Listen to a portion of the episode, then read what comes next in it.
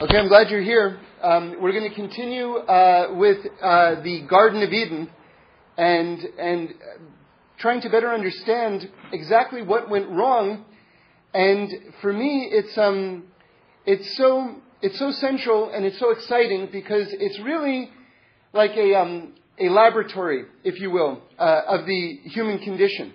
You know, in, in any laboratory, it, conditions have to be absolutely sterile because if, if there's outside um, bacteria or whatever it is, then you can't, you don't know if, whether what you're looking at exactly is the thing itself or if it's an outside influence. So everything has to be really clean, you know. Everyone wears the masks and the gloves, and then sometimes they put their hands in those giant contraptions inside the, the glass boxes, you know. That's also that you've got a very sterile, pure environment. So for me, that's what the understanding the um, the Garden of Eden is like, because throughout history, the more the more complicated life gets and the more involved history gets, you keep on throwing extra ingredients into the pot, so to speak. And so now, okay, well, I had to fix that, but now there's this thing that's thrown that off, and and I did kind of fix it, but now there's this other thing. So all of a sudden, it keeps on um, transforming in front of your eyes, and it's not exactly clear what it is exactly that needs to be fixed because you don't know what the thing is exactly. What's so awesome about studying um, the Garden of Eden is that it is absolutely a sterile environment because everything was absolutely pure at that point. And so when you look at the mistake that was made, you can say, okay, well, this is the core aspect of our humanity that needs to be addressed. And so that's why I think it's such a valuable um, and endlessly fascinating source of study, but also very practical and very helpful. All right, so so we've been going through a lot of different ideas, and and um, if you um, if you're just sort of listening to this tape for the first time, I, I, would recommend there, there are a few other tapes. Um, I think it's called Our First Mistake. That's one to listen to, and even before that one, I called it the um, the DNA of seduction the snake and Eve. So this is really part three of this kind of overview of, of the Garden of Eden. Um, what I want to discuss, I want to discuss a few points today, um, but uh, I want to begin with with a question, which is, how is it? You see, you see, before, before we ate from the tree, there was another mistake that was made in the Garden of Eden. Actually, there were really, there were really two mistakes. Um, the, the sun and the moon were originally the same size, and then the moon complained, is it proper for two heads to fit and share the same crown, meaning the sky?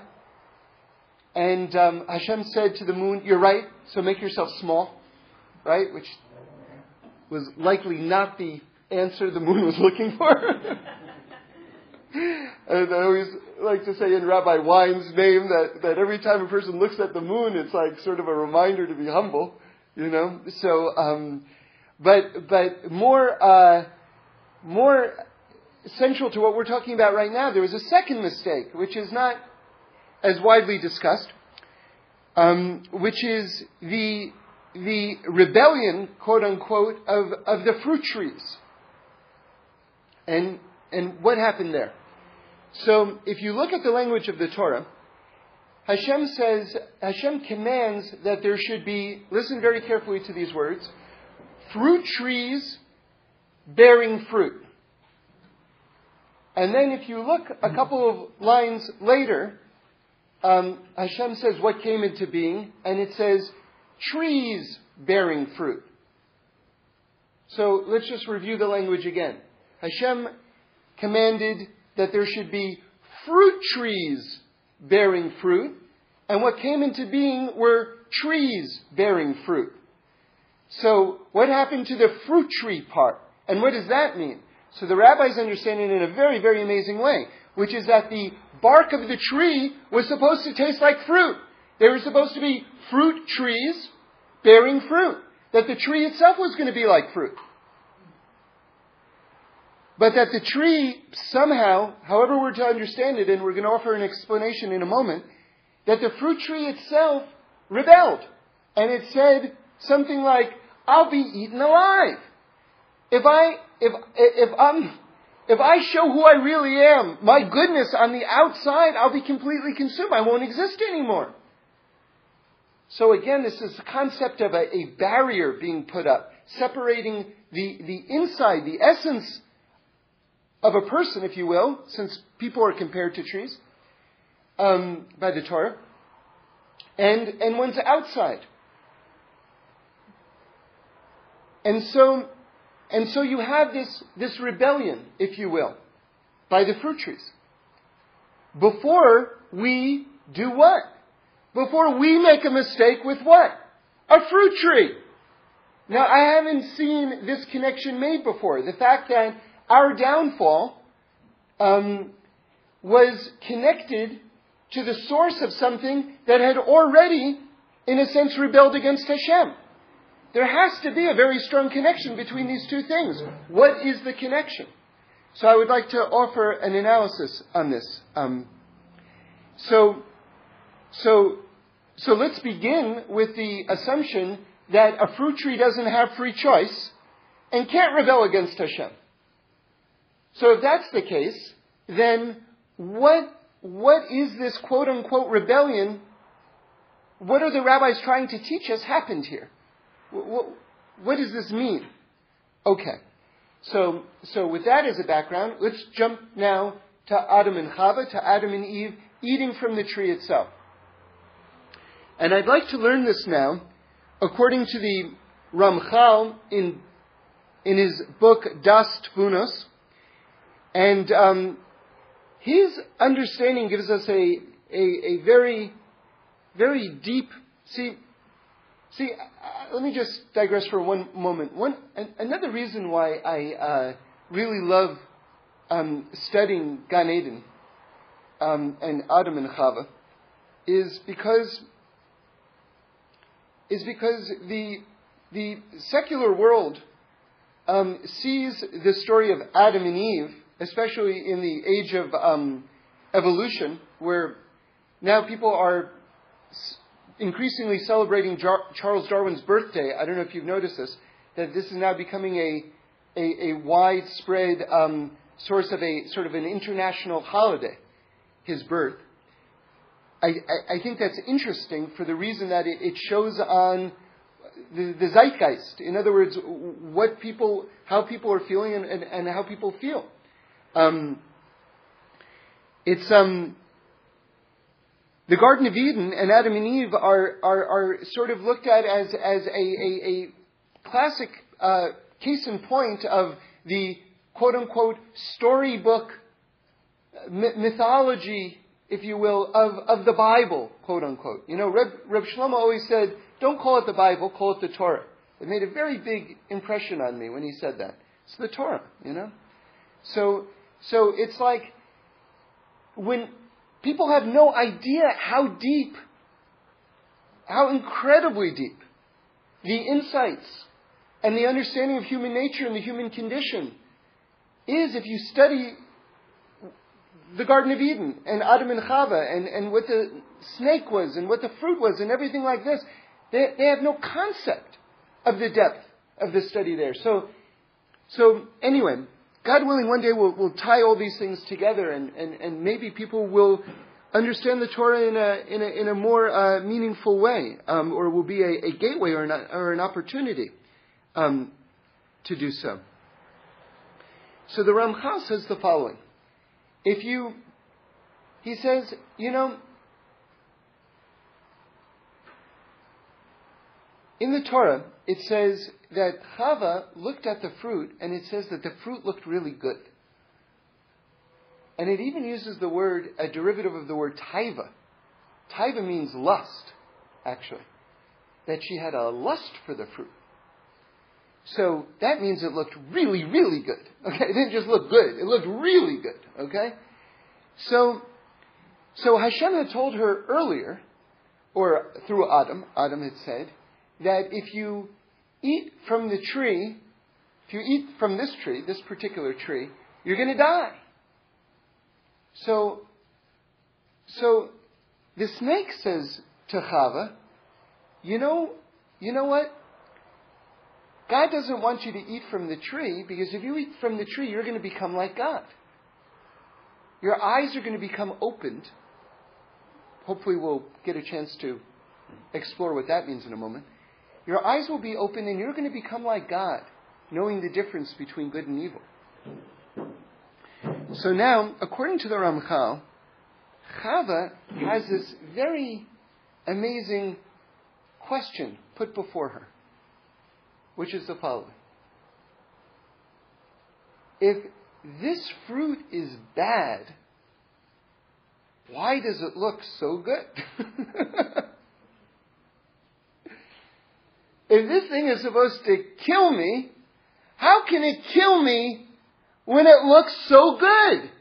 Something's wrong here. And how many of us can identify again to show you how deep and how relatable all these things are? Every single one of us can relate to this type of situation. You know, I'll give us the, the most innocent example of this. You see a slice of cake and you're on a diet. Okay, that's the most innocent version of this, okay?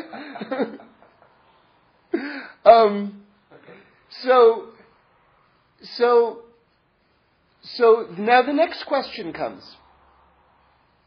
Well, it must be, and now I'm telling you what the Ramchal is saying. This all been the Ramchal, but in his words now, that there must be shtei reshuyos. This means basically two powers. So let's work this through. If Hashem says this fruit is no good and it looks good, that's impossible. If Hashem is the only power and he says it's no good, it should look bad. If he says it's no good and it looks good, there must be another power out there and that power is making it look good. And now the snake is saying, if you eat, you're going to become godlike too. So, you know, only half jokingly, if there's already two powers, right, why shouldn't I also join the board of directors? Why not? Why not? So, seen in this way, seen in this way, it would appear that the test brought, because remember, the, the, the snake was not a free agent. Everything ultimately is coming from Hashem. And to put ourselves and our lives, you know, to directly relate just what is, what do we have to fix? What is our challenge? Um, our test then, it would seem based on this, is, is to understand that there is only one power in the world informing everything. Even though it would seem that there are independent sources of power all over the place. You see, Rebbe Nachman says something so significant. This is really so important. We have to get this into our absolute bones. The Torah doesn't repeat itself. We know that every single letter, even if there's an additional letter, we have to understand why it's there. If there's a missing letter in a word, if it's spelled completely in another spot, why here is a letter missing or why is it added? Like every single, the crowns of the letters themselves are of utmost significance. Everything. So if you have a mitzvah, certainly each mitzvah is individual and important and there's no repetition. So we have a mitzvah that there's only one, one God, right? Now we have another mitzvah. Now think about it for a moment. It sounds like this mitzvah is repetitive. And it's not. This other mitzvah is don't believe in other gods. Well, wait a second. If you just said to believe in one God, what does it mean don't believe in other gods? Because a person is capable of believing that there's one God and simultaneously saying, but there are also other powers. And we do it all the time. We do it all the time. We believe in God while simultaneously ascribing power to people and things that they do not have. So Hashem gives us the ultimate fixing with this mitzvah and says, don't do that either. There's one God and there's no other gods.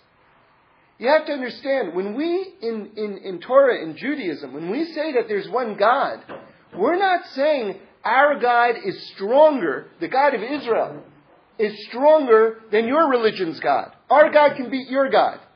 That's not what we're saying. We're saying our God is God, and there is no other God. There are no other powers. A very, it's a very radical, it's a very radical statement. If you want to, you want reason number 114 why Jews have been on the hunt, or why Jews have been hunted throughout, throughout the millennium, because we're saying something absolutely revolutionary. We're saying there is only one power in the world. But you know, it's interesting because as science evolves, science is catching up with Torah. Because science is, keep, keeps on driving toward, relentlessly toward a unified field theory, which is that there's one, one overarching system. And that's, that's all there is, which is what we've been saying forever, since the beginning of time. So, so now the test, the test was, is Chava, is Chava going to be deceived in this way or not? And of course, we have to understand that this was not just a simple challenge. You know? That this was a, a, a massive test. It's a massive, massive, massive test that Adam and Chava were given and ultimately they, they fell prey, that they weren't able to see beyond the, the illusion of another power, even though their environment seemed to contradict them. They weren't able to get past that. And so they fell prey to this idea that there was more than one power. Now, with that in mind, I would like to connect it to what we discussed earlier and to give a, um, to give an explanation of the rebellion of the fruit tree itself. So, so now it all fits together, I think, very nicely. The fruit tree represents nature. It's, it's, it's, it stands for nature, okay? And so, what does it mean? Does a fruit tree have free choice that it can go against the command of Hashem? So, on a deep level, what we're saying is the following that no, it can't rebel against Hashem. It doesn't have free choice.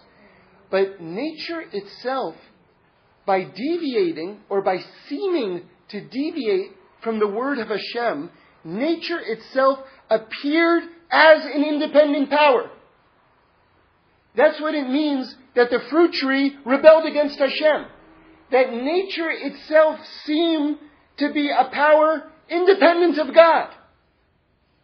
And so now it makes sense that since the test was, is there just one power in the world? Or more than one power in the world? It makes sense that the test came through a fruit tree. Because the fruit tree stood for this illusion that nature is in itself a separate power or an independent power. Okay. Hopefully, hopefully all that makes sense. Now, now let's go further. You know,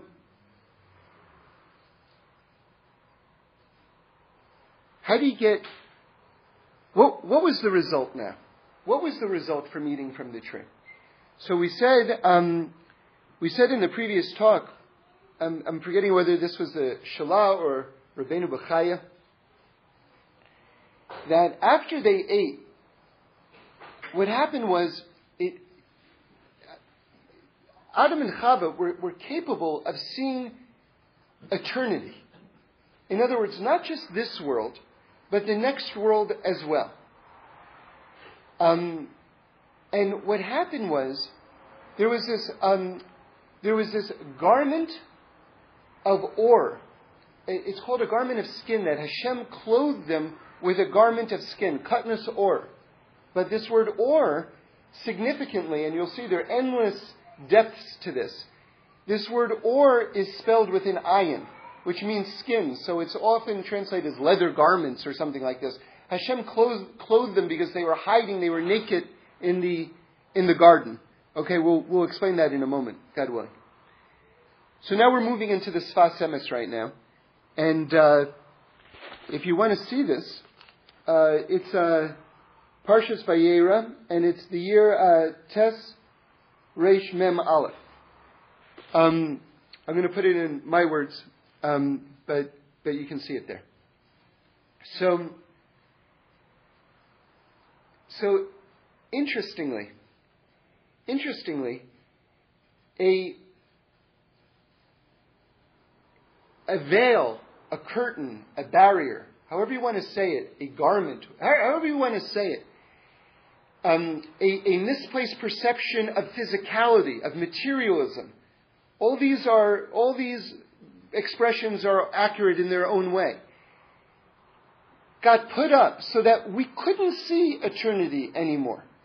There was now a blockage. We just saw this world. We had a, we had an out of whack understanding of our own physicality as it is relative to our souls. Um, and now we, now God puts this covering on us. Now let's put it in the most simple way. Why are, why are Adam and Chava hiding behind the bush? Because they're naked and they're aware of their nakedness. And so if, you know, there's a halacha, basically, um, according to um, the way we conduct ourselves in the Torah. If you want to pray, um, you've got to put some clothes on. That's just kind of some, just a basic mode of derech eretz, of proper respect. Okay? You have to clothe yourself. Okay. So, so Adam and Chava are, are naked, and they're aware of their nakedness, and God is talking to them. So why are they hiding? Because, you know, you know, they're at that moment talking to God. They need some clothes. So God, as a chesed, right, he, he clothes them. Okay, that's the, that's the most, so that they can talk to God and be in an appropriate uh, mode of conduct. Okay, that's the simplest way to understand that. It's the simplest level.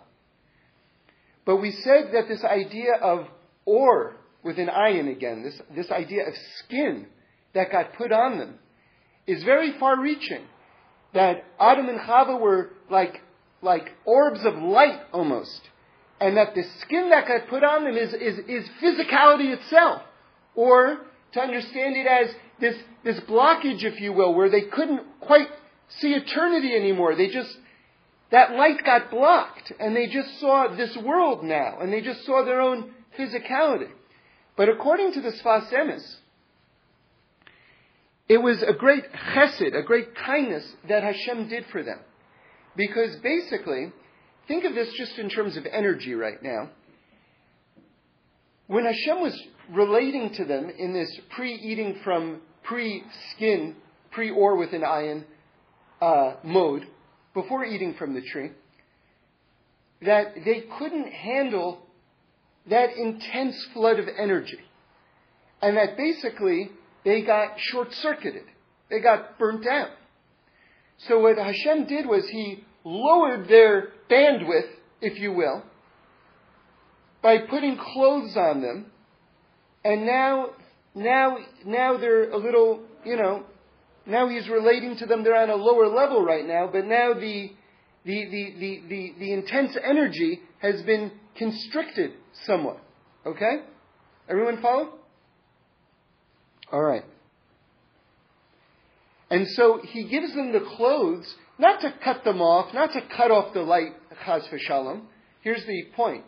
But as a kindness to them that they could now, we could now better relate to God where we were actually holding. Because we didn't have the vessels to hold the intense light before, it just like blew us out. So now God's like, okay, you know what? That, that, that, that's a little too fast. Let's take a few steps back. We'll try it like this. Okay? Okay, now we're going to get to a amazing understanding, according to the Sfas Emes, of circumcision. What's going on with that? Okay? Now, um, he says something, Sfas Emes says something uh, uh, on a historical level, which is quite amazing. Everyone has to understand, you know, uh, in terms of just popular understanding, we think of um, circumcision uh, of the bris as basically you, you cut away this skin, this extra flap, um, and um, and that's basically circumcision. Okay, that's not exactly right. And by the way, just as a historical note, and I'll throw in a kind of kabbalistic thought, Adam was created without a foreskin. After the chet, it says he got a foreskin. In other words, which now we can make sense out of that, because now that we understand that this skin came on, this covering came on, it does make sense now that he would have it physiologically as well. Not only that, but you want to hear something very cool, without going too far uh, astray. Those um, those of you who get this reference, fine. If you don't, so be it.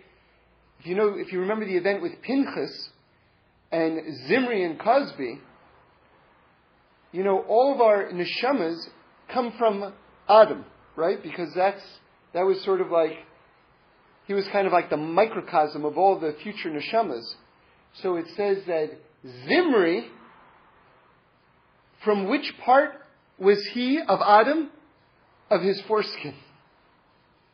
So, okay. Anyway. Uh, and he gets cut away, so to speak, you know, by Pinchas. Interesting. Okay. So, so now, how are we to understand just the simple act of circumcision itself? There's really two parts to it. It's not just cutting away the foreskin. You have to cut away the foreskin, and then you pull back the skin. It's two parts. So there's a cutting, and then a rolling back of the skin that's there, and that, that is the act of circumcision. It's in two parts. Okay? So with that in mind, listen to this. The Sfas Emes says that the generation of the flood, okay, because that was a corrupt generation, was the cutting away, right? Because those people got kind of cut out. That's the, that's the, that was a, that was the first step of circumcising the world, if you will. And then the generation of the Tower of Babel were dispersed. They were spread out. That was the peeling back of the remaining skin. And in that way, you see this, like on a, an amazing sort of historic level, this act of circumcision that God did on the world. An amazing insight, really. Okay. So now let's, let's get even deeper. It says, it says, there's a pasuk in um, Iyov, Job, from my flesh I see God, which is one of these um, landmark uh, verses, psukim in the Torah. Uh, much can be said on this.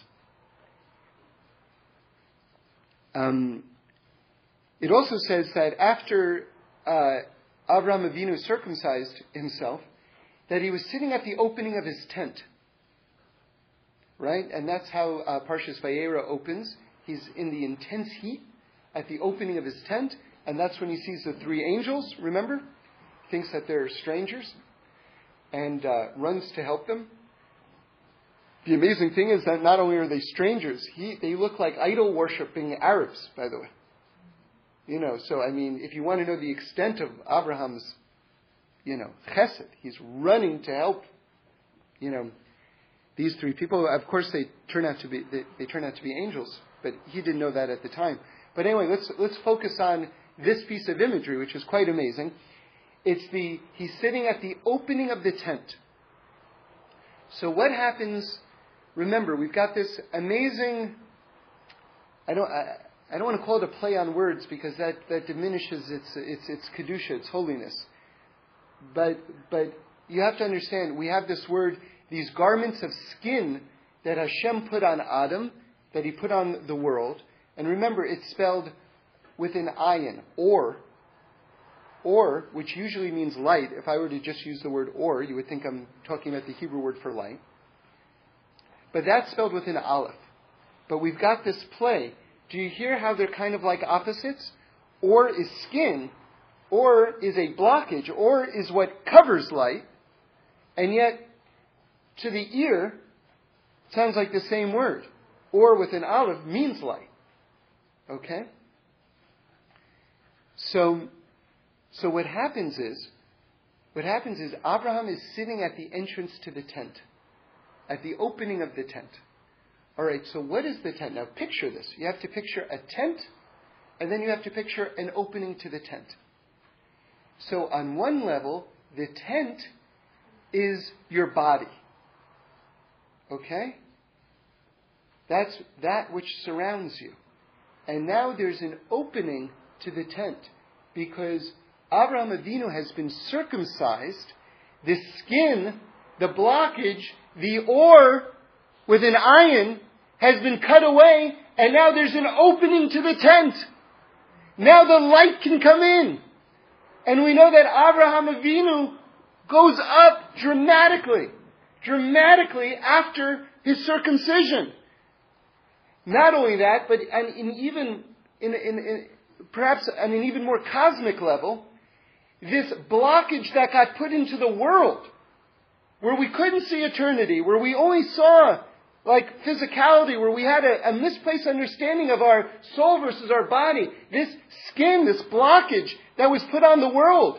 If you imagine the whole world around you now, nature around you, as, as a tent, all of a sudden, an opening got put into the tent where the Or Haganuz, the original light, can now come down back into the world.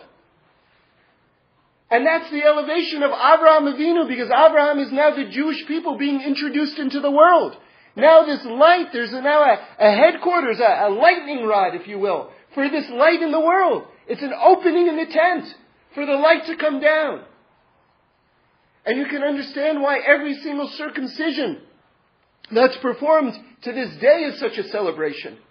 Because every time you're cutting, cutting away that skin, that ore with an ayin, you're making an opening for the ore with an aleph, for the light to come down, for more light to come down into the world. Less blockage in the world. More windows.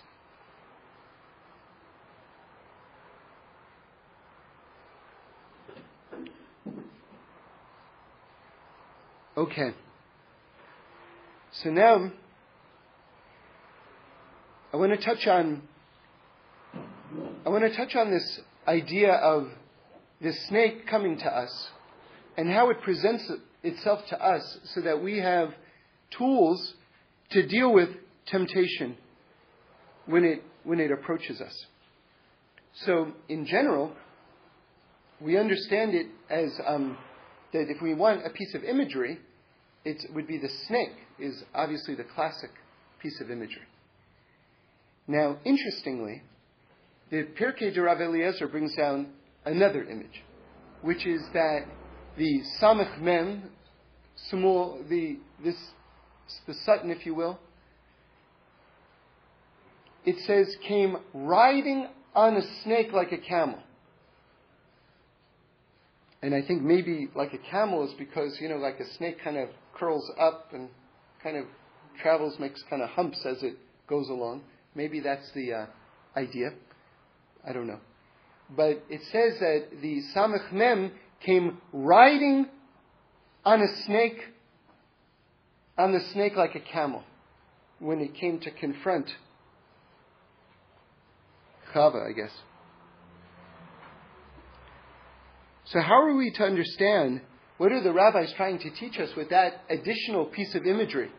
What is that adding that the snake alone didn't didn't communicate to us. Temptation is temptation, right? So why are you kind of rejiggering the bit of imagery there? Why? Obviously to teach us something. So let me share with you my understanding of it. Classically speaking, when we talk about a, a horse and a rider in Torah, the, what it's talking about is that the rider is able to control the horse. Um, that's what it means. That's the role of the rider. The rider controls the horse. So, with that in mind, when it says that the that the Satan, that the Samech Mem came riding on the snake to confront us, it was a very, very powerful challenge.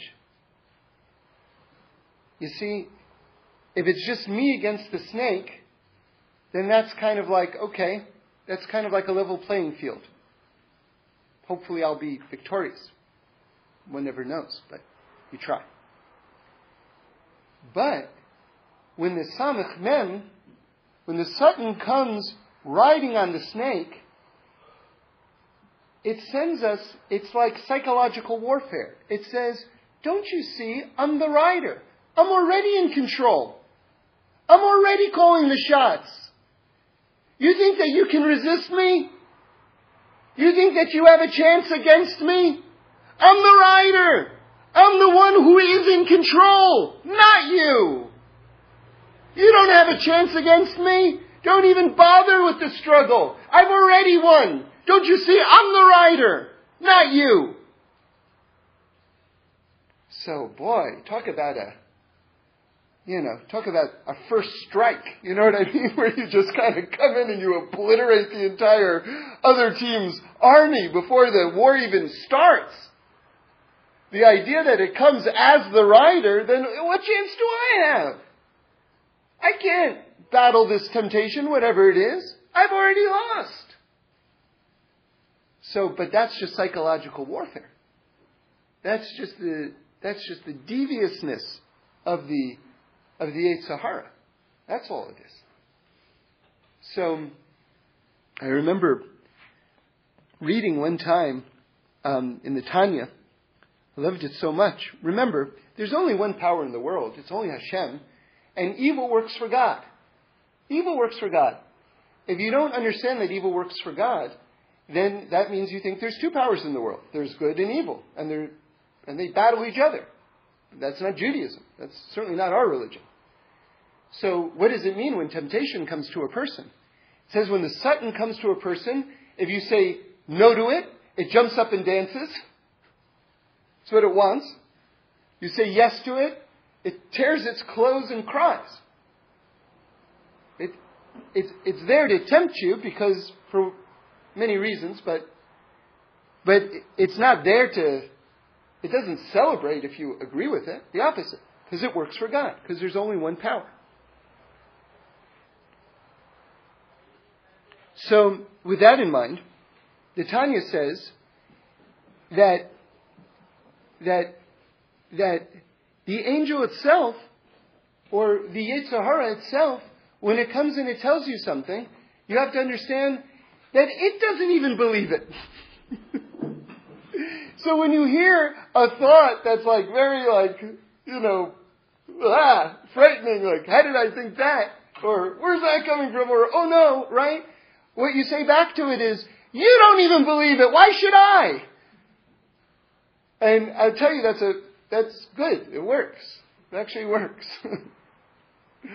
um, okay. So, so,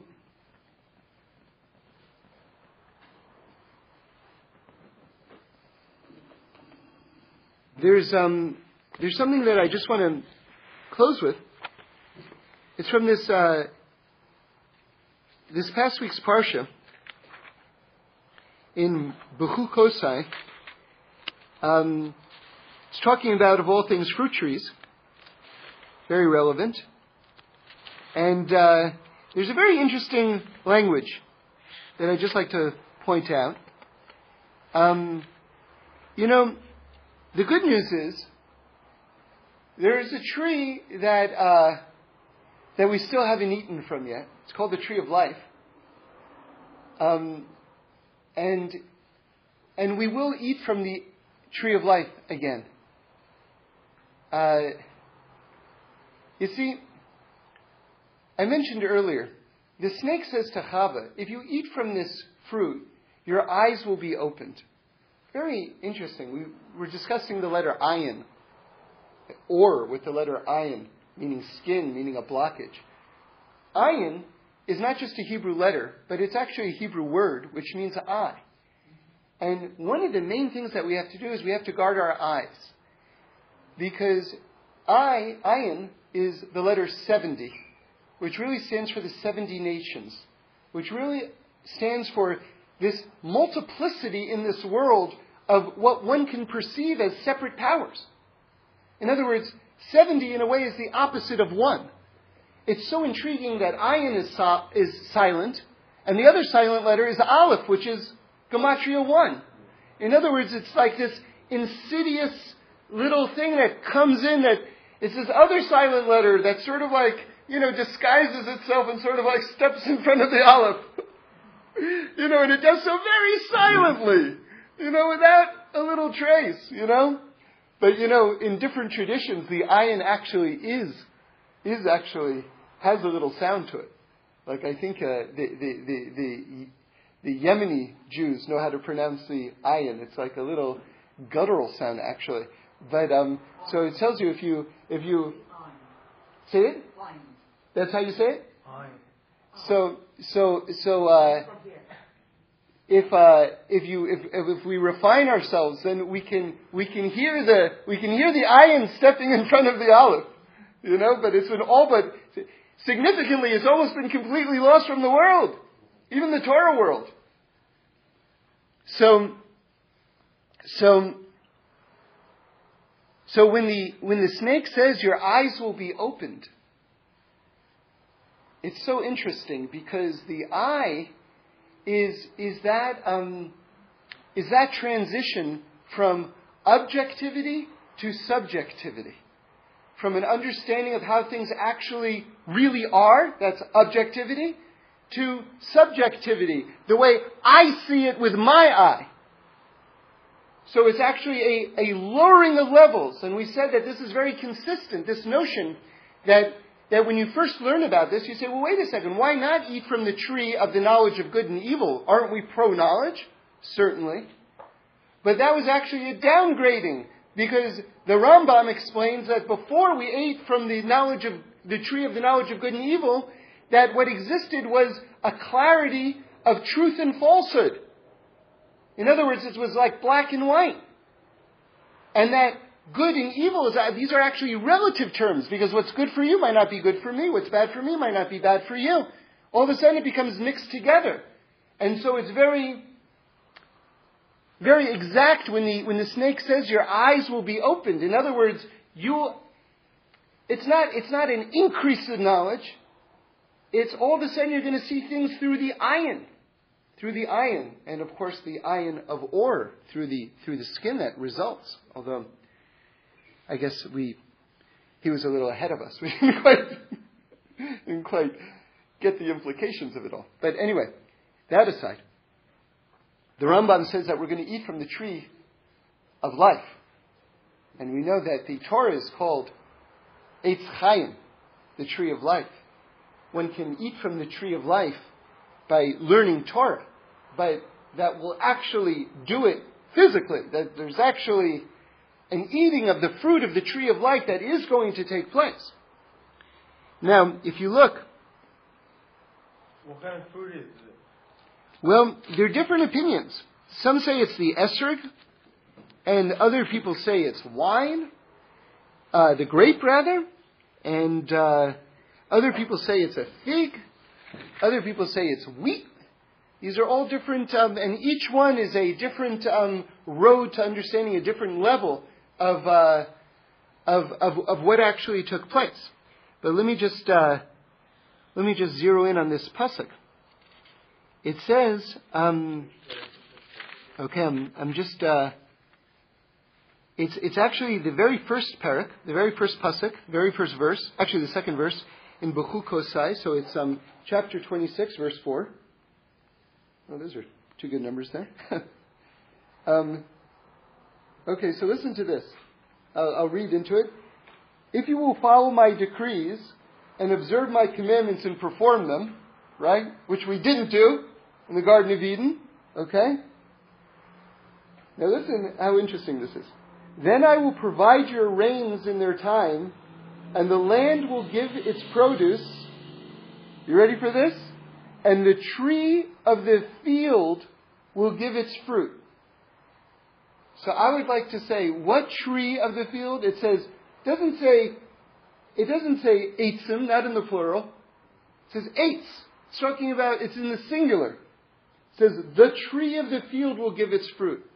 So I would like to suggest that that's a hint of the tree of life. That the tree of life, the fruit of the tree of the life, of the, the fruit of the tree of life still awaits us. And if we follow Hashem's ways, that it will give its fruit, that we'll be able to get back to this place and to complete this massive, glorious journey that we've been on since the Garden of Eden and uh, be able to celebrate with Hashem with the dance of the tzaddikim. It's coming, it's coming, it's coming. Have a great week.